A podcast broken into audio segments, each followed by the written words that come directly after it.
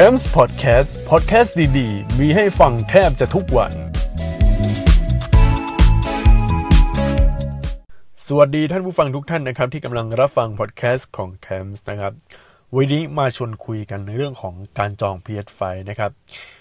อย่าให้การจอง PS5 ที่ผิดปกติมันกลายเป็นเรื่องปกตินะครับ ซึ่งทุกวันศุกร์ของสัปดาห์ที่ 3 ของทุกเดือนเวลา 11นาฬิกาเราก็มีนัดจอง PS5 นะครับ ใครจองได้ก็ดีใจไปครับ แต่ว่าถ้าใครไม่ได้ก็ต้องบ่นเป็นเป็นเรื่องปกตินะครับ ซึ่งนี่ไม่ใช่ครั้งแรกนะครับ แต่มันคือครั้งที่ 8 แล้วที่ดูเหมือนเจออีหลอบเดิมทุกครั้งตั้งแต่เดือนมกราคมจนถึงเดือนสิงหาคม การจองเป็นเหมือนเดิม ปัญหาเจอเหมือนเดิม ปัญหา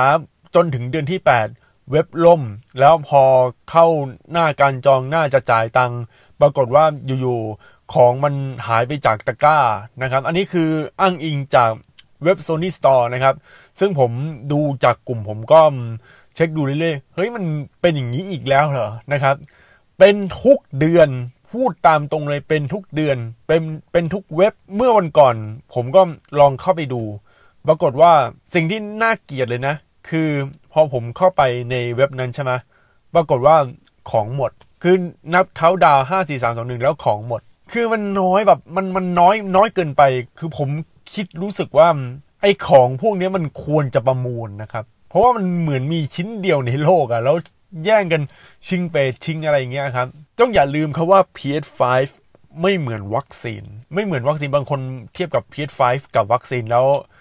รู้สึกว่า PS5 ได้ดีกว่าเร็วกว่าใช่ไหมแต่วัคซีนนะครับ เท่าที่ผมดูมาเรื่องของการจองการอะไรอย่างนี้นะ ปัญหามันคือเว็บล่มใช่ไหมแต่ว่าของที่มามันเยอะกว่า Pay 5คนสนใจเยอะกว่าก็จริง แต่ว่าของโดยรวมเนี่ยโอกาสได้มันยังมีเยอะกว่าการที่จะจอง Pay 5ในแต่ละอย่าง เพราะอะไรรู้ไหมเพราะว่าถ้าสมมติคือปัญหาของการจอง Pay 5มันไม่ได้รวมศูนย์ ไอ้ตรงเนี้ยมันควรจะรวมศูนย์นะครับ ก็คือทางโซนี่แล้วก็เขาเอาเครื่องมาเท่าไหร่เลย คืองี้สิ่งที่เจอเลยคือ ถ้าคุณไม่ได้ครั้งนี้ก็คือคุณไม่ได้เลย มันเป็นการกระจายอำนาจ การกระจายเครื่องไปตามdistributor ต่างๆ แน่นอนครับว่าที่เขาต้องกระจาย distributor เพราะว่าให้ distributor ที่เป็น PAD อะ PlayStation Authorized Dealer ได้กำไรส่วนแบ่งจากการขายเครื่อง PlayStation 5 ด้วย แล้วพอมันอย่างร้านแรกไม่ได้ใช่ไหมอะ Sony Store Thailand ไม่ได้ ไปร้านที่ 2 ร้านที่ 3 ร้านที่ 4 ที่เป็นอยู่ในเครือ PlayStation Authorized Dealer ร้านที่ 2 ไม่ได้ แต่ปัญหาปัญหาคือไอ้ของที่หมดอะมันหมดพร้อมกันทุกร้านในเวลาเดียวกัน มันทำให้ตัวเลือกในการจองมันน้อย มันน้อยลงมากถ้าสมมติว่าเราเข้าไปกระหน่ำไปอออยู่ที่เว็บ Sony Store Thailand นะ โอกาสได้มันเยอะอยู่ คือคุณไม่ต้องไปกระจายตามร้านขายอะไรต่างๆ ครับ อันนี้พูดตามตรงเลย คือคุณรวมศูนย์อยู่ที่ Sony Store Thailand แล้วให้คุณมาแบบมาจองที่ Sony Store Thailand อย่างนี้จะดีกว่า เพราะว่าทุกคนก็รู้แบบระบบอะอาจจะพังๆบ้างอะไรบ้าง แต่ว่าการที่คุณไปกระจายไปจองในร้านอื่นเนี่ย ของอะ่ะมันมีน้อยมาก กว่าจะได้กว่าจะอะไรมันก็น้อย แล้วมันต้องใช้เวลาค่อนข้างเร็วพอสมควร คือทางร้านเขาก็พยายามจะหาพยายามจะใช้วิธีให้มันโปร่งใสที่สุด แต่สิ่งที่ไม่โปร่งใสของของทุกๆ ครั้งเลยคือ ไม่มีการบอกจำนวนเครื่อง อันนี้คือผมพูดหลายรอบแล้ว ไม่มีการบอกจำนวนเครื่องแล้วครั้งที่ 8 ก็ไม่มีการบอกจำนวนเครื่องเหมือนกัน เรื่องนี้ผมไม่พูดแล้วเพราะว่ามันคือผมพูดบ่อยนะครับจนกระทั่งผมอะคิดแล้วคิดอีกคอนเทนต์ครีเอเตอร์สายเกมอะที่ทำข่าวเกี่ยวกับเกม เกี่ยวกับพวกเครื่อง Play 5 Play 4อะไรพวกนี้เนี่ย ที่เขาทำข่าวเกี่ยวกับการเปิดจอง PS5 แล้วร้านเกมต่างๆทำเหมือนไม่รู้ไม่ชี้เลยอะเหมือนคนนอก คือคนนอกในที่นี้คือ content creator สายเกมที่เหมือนเขารับจ้างเขียน content อะไรอย่างนั้นอะคือเจออะไรมาก็เขียน content แต่ว่าเขา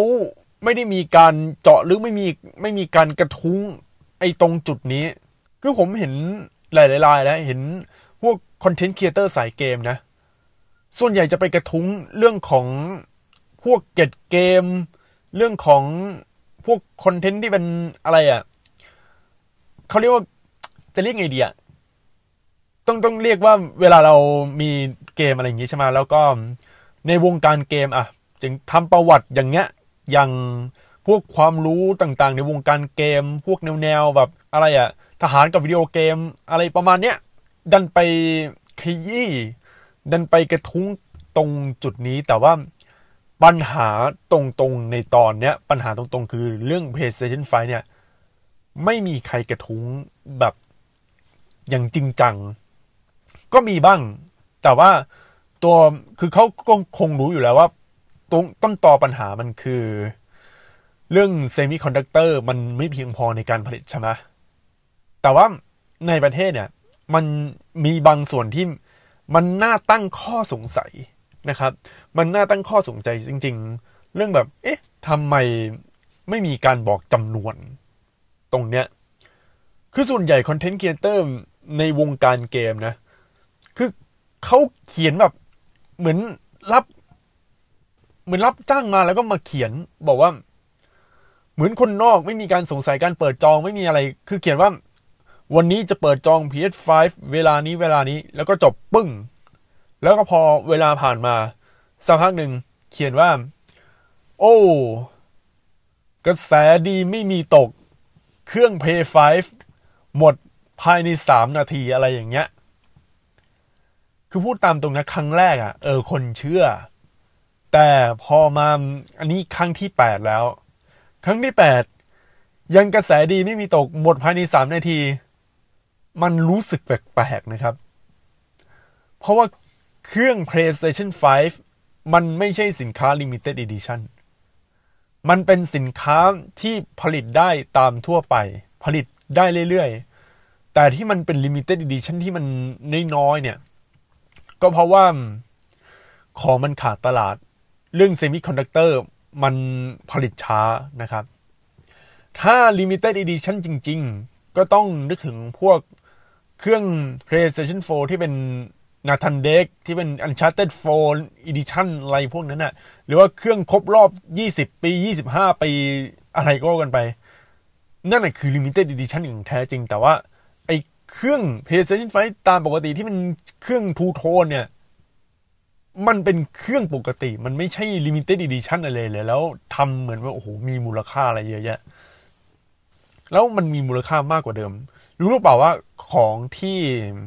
มันราคาแบบเนี้ย ของแบบมันเอามาคือผมรู้ว่าว่าจำนวนเครื่องที่ขายในแต่ละเครื่องเนี่ย มันเท่าไหร่นะครับเดี๋ยวผมจะบอกในพอดแคสต์ตอนนี้ แต่สิ่งที่ผมจะพูดไปในตอนนี้เนี่ย มันคือการพูดคือผมหยิบคำพูดจากปากต่อปากมา ดังนั้น อย่าเพิ่งเชื่อร้อยเปอร์เซ็นฟังหูไว้หูนะครับ ผมได้รวบรวมข้อสังเกตจากคอมเมนต์นะครับ ที่ผมดูมาเรื่อยๆเลยว่าเอ๊ะมันเกิดอะไรขึ้นนะครับ รายแรกเนี่ยเขาบอกว่าทางร้านเนี่ยมีการแอบเปิดให้จอง ถ้าซื้อคู่กับทีวี คือเปิดให้จองก่อน คือเป็น list รายชื่อเลย แล้วถ้าคุณซื้อคู่กับทีวี คุณมีโอกาสได้ซื้อเครื่อง PlayStation 5 อันนี้คืออย่างแรกนะครับ อย่างที่สองนะครับบางร้านมีแอบดิวกับ resellerอีกร้าน แล้วปล่อยให้ลูกค้าตัวจริงได้ไม่กี่เครื่อง อย่าลืมนะครับว่าร้านเกมของประเทศไทยเนี่ยมันจะมีอยู่ 3 แบบ แบบแรกก็คือร้านโดยตรงก็คือร้านพวก Sony Store ทั้งออนไลน์ แล้วก็ทั้งพวกที่เปิดในพารากอนพวกอะไรอะเปิดในเซนทันเซนทันพระรามเก้านะครับ อันนั้นอะคือของ Sony ร้านที่ 2 คือร้าน PlayStation Authorized Dealer ก็พวก Next Project พวกอะไรอะแนวแนวอย่างนั้นอะที่เป็น Next Project แล้วก็พวก GameStop เกม GameStop มีหรือเปล่าไม่รู้ แต่เอาง่ายคือร้านที่เป็น PAD อะถ้าผมนึกขึ้นได้มีอยู่ร้านเดียวคือ Next Project เพราะว่าเขาทำการตลาดมาค่อนข้างดีนะครับ แล้วก็ร้าน โอ้โห เยอะนะครับในประเทศไทยนะ นี่คือร้านที่ 2 นะครับ ซึ่งเป้าหมายของ PlayStation ในการขาย PlayStation 5 เนี่ย คือทาง Sony เขาจะส่งให้กับอะ Sony Store ด้วย แล้วก็ PlayStation Authorized Dealer แล้วพอ PlayStation Authorized Dealer คือผมไม่รู้ว่าร้านไหนนะ ในในกลุ่ม PlayStation Authorized Dealer นะครับ เขาเอาแบ่งบางส่วน อันนี้ฟังหูไว้หูนะ เขาจะแบ่งเครื่องบางส่วนเพื่อขายให้กับ resell resell ก็คือร้านแบบกลุ่มที่สามที่ต่อยอด ซึ่งร้านมันจะมีร้านหลายร้านเกมหลายเกมนะ มันไม่ใช่ร้าน PlayStation Authorized Dealer นะ มันจะมีร้านเกมอีกเกมที่ไม่ใช่ PlayStation Authorized Dealer คือเขาจะขายพวกเครื่องเล่นเกมอะไรต่างๆ นานาเยอะแยะนะครับ อย่างพวก Digital Switch ร้านที่มันไม่ได้อยู่ในเครือ PlayStation Authorized Dealer เนี่ยเขาจะซื้อต่อจากร้าน PlayStation Authorized Dealer อีกทีหนึ่งนะครับ ในราคารีเซลร้านนี้คือร้านที่สามเหมือนทางร้านที่เป็น PAD แล้วกันนะ เพราะว่า โอ้โห ผมพูดคาว่า PlayStation Authorized Dealer มันจะยาวไปแล้วก็มันจะคำพูดมันซ้ำๆนะครับ ร้าน PAD เนี่ยเขาเล็งไว้แล้วว่าจะขายให้กับร้านเกมอีกร้านหนึ่งที่ไม่ใช่เป็น PAD นะครับ ร้านนู้นร้านนี้ในราคารีเซล เขาดิวไว้เรียบร้อยแล้ว แล้วเขาจะแบ่งขายให้กับเครื่องให้กับลูกค้าจริง ๆ อีกเครื่องหนึ่งนะครับ ซึ่งไอ้เครื่องที่ว่าเนี่ยจำนวนคงน้อยมากๆ หรือบางร้านเปิดมาไม่ได้เลย คือเปิดมาของหมด บางคนงงมาก ของหมดภายในหนึ่งวิ เปิดมาบางทีของหมดจริง ๆ เหมือนหลอกให้ เข้าไปจอง มีงี้นะครับ นี่คือปัญหาเลยเพราะว่าบางร้านของกลุ่ม PAD เนี่ยเขาแอบขาย แต่ผมบอกไม่บอกนะว่าร้านไหนเพราะผมก็ไม่รู้นะครับ เพียงแต่ผมอ่านคอมเมนต์มาแล้วก็เอามาเล่าให้ฟังเฉยๆ แล้วก็ทุกคนก็ฟังหูไว้หู มันมีวิธีนี้นะครับ ถามว่าทำไมทาง PAD เนี่ยเขาต้องขายกับพวกร้านที่เป็นรีเซลเลอร์แบบนั้น เพราะว่ามันจะได้ยอดที่แน่นอนไง คือยอดขายเครื่องที่แน่นอนจาก PID นะครับ แต่ความจริงอะมันเหมือนเป็นเวลาเราซื้อห้องคอนโดครับห้องห้องคอนโดที่เจ้าของโครงการนี้โอ้โหได้ยอดไปเต็มๆจากนักลงทุนคือซื้อนักลงทุนบางคนก็ซื้อตรงนู้นตรงนี้ตรงนู้นตรงนี้เรื่อยๆนะครับ แต่ซื้อเอาไว้เก่งกำไรซื้อเอาไว้ลงทุน แต่ อยู่จริง ๆ ไม่รู้อาจจะไม่ได้อยู่จริง ๆ ก็ได้นะครับ คนอยู่จริง ๆ กลับน้อยนะครับ แล้วมันอย่างเงี้ยเขาเรียกว่า demand เทียม ถ้าใน PS5 ที่เกิด demand เทียมแบบนี้นะครับ ส่งผลให้เกม Exclusive นะครับ ที่ลงให้ PS5 โดยเฉพาะจำเป็นต้องลงควบคู่กับ PS4 ไปด้วย เพราะว่าคนเล่น PS5 จริง ๆ มันไม่มีเยอะนะครับ ก็คือพวกคนซื้อแบบซื้อของมาแล้วจะมารีเซล คือต้องรอไงมันมันไม่ได้เล่นจริงๆไงคือของมันไม่ตกถึงมือผู้เล่นจริง ๆ นั่นคือดีมันเทียมนะครับ มันมีการเก็งกำไรอะไรตรงนี้ด้วย แล้ววิธีแก้ก็คือ พวกเกม Exclusive นะครับ ก็ต้องลงแบบ cross-gen ไป จริง ๆอะเขาไม่อยากจะลง cross-gen นะ แล้วเกมที่ไม่ลง cross-gen อะ มีอะไรอะ มี Demon Soul แบบ remaster นะครับ แล้วก็เกม Ratchet and Clank Rift Apart เกม Returnal นะครับ มันมีพวกนี้นะ แต่เกมที่ค่อนข้างน่าเสียดายเลย ตอนแรกว่าจะแบบ PS5 Exclusive นะ แต่สุดท้ายก็ต้องลงกับเครื่องอื่นนะครับ ก็คือเกม Horizon Forbidden West อันนี้จริงไม่จริงไม่รู้นะ แต่ว่ายังไม่มีการ confirm เพียงแต่ว่าพวกเกมใหม่ๆ อาจจะลงแบบ cross-gen เนื่องจากว่าปัญหาทาง ทางด้านการผลิต PS5 แล้วในปัจจุบันตอนนี้อย่างที่ผมทำพอดแคสต์ตอนหนึ่งไป ในต่างประเทศเขาไม่ได้สนใจเครื่อง PS5 แล้วนะครับ เขาไปสนใจ Xbox Series X ซะมากกว่า ส่งผลให้เครื่อง Xbox Series X เนี่ย เดิมทีมันไม่ได้ขาดตลาดขนาดนั้น มันจะเริ่มขาดตลาดแล้ว คือคนต้องการเยอะมากนะครับ แล้วคำถามคือทำไมผลิตน้อยจัง ทั้ง PS5 แล้วก็ Xbox Series X เหตุผลเลยคือ โควิดโควิด แล้วก็เรื่องของมาตรการควบคุมพวกโรคอะไรต่างๆ ในปัจจุบันนะครับ ในต่างประเทศนะ เรื่องการควบคุมโควิดนะครับ ต่อให้มีเชื้อสายเดลต้า ต่อให้มีเชื้อสายแลมด้าเอฟไซลอนอะไรก็ตามเนี่ย มันอยู่ในจุดที่รักษาแล้วก็ควบคุมได้ เพราะว่าทุกคนก็ฉีดวัคซีนกันนะครับ อย่าไปพูดถึงเมืองไทยเลยเรื่องฉีดวัคซีนนะครับ เอาเอาต่างประเทศที่เป็นฐานการผลิตเครื่อง PS5 นะครับ คือเขามองว่าโควิดอะมันเหมือนพวกไข้หวัดใหญ่ พวกไข้หวัดทั่วไปที่มียารักษาแล้วก็มีการฉีดวัคซีนเพื่อป้องกันอะไรพวกนี้นะครับ เลยทำให้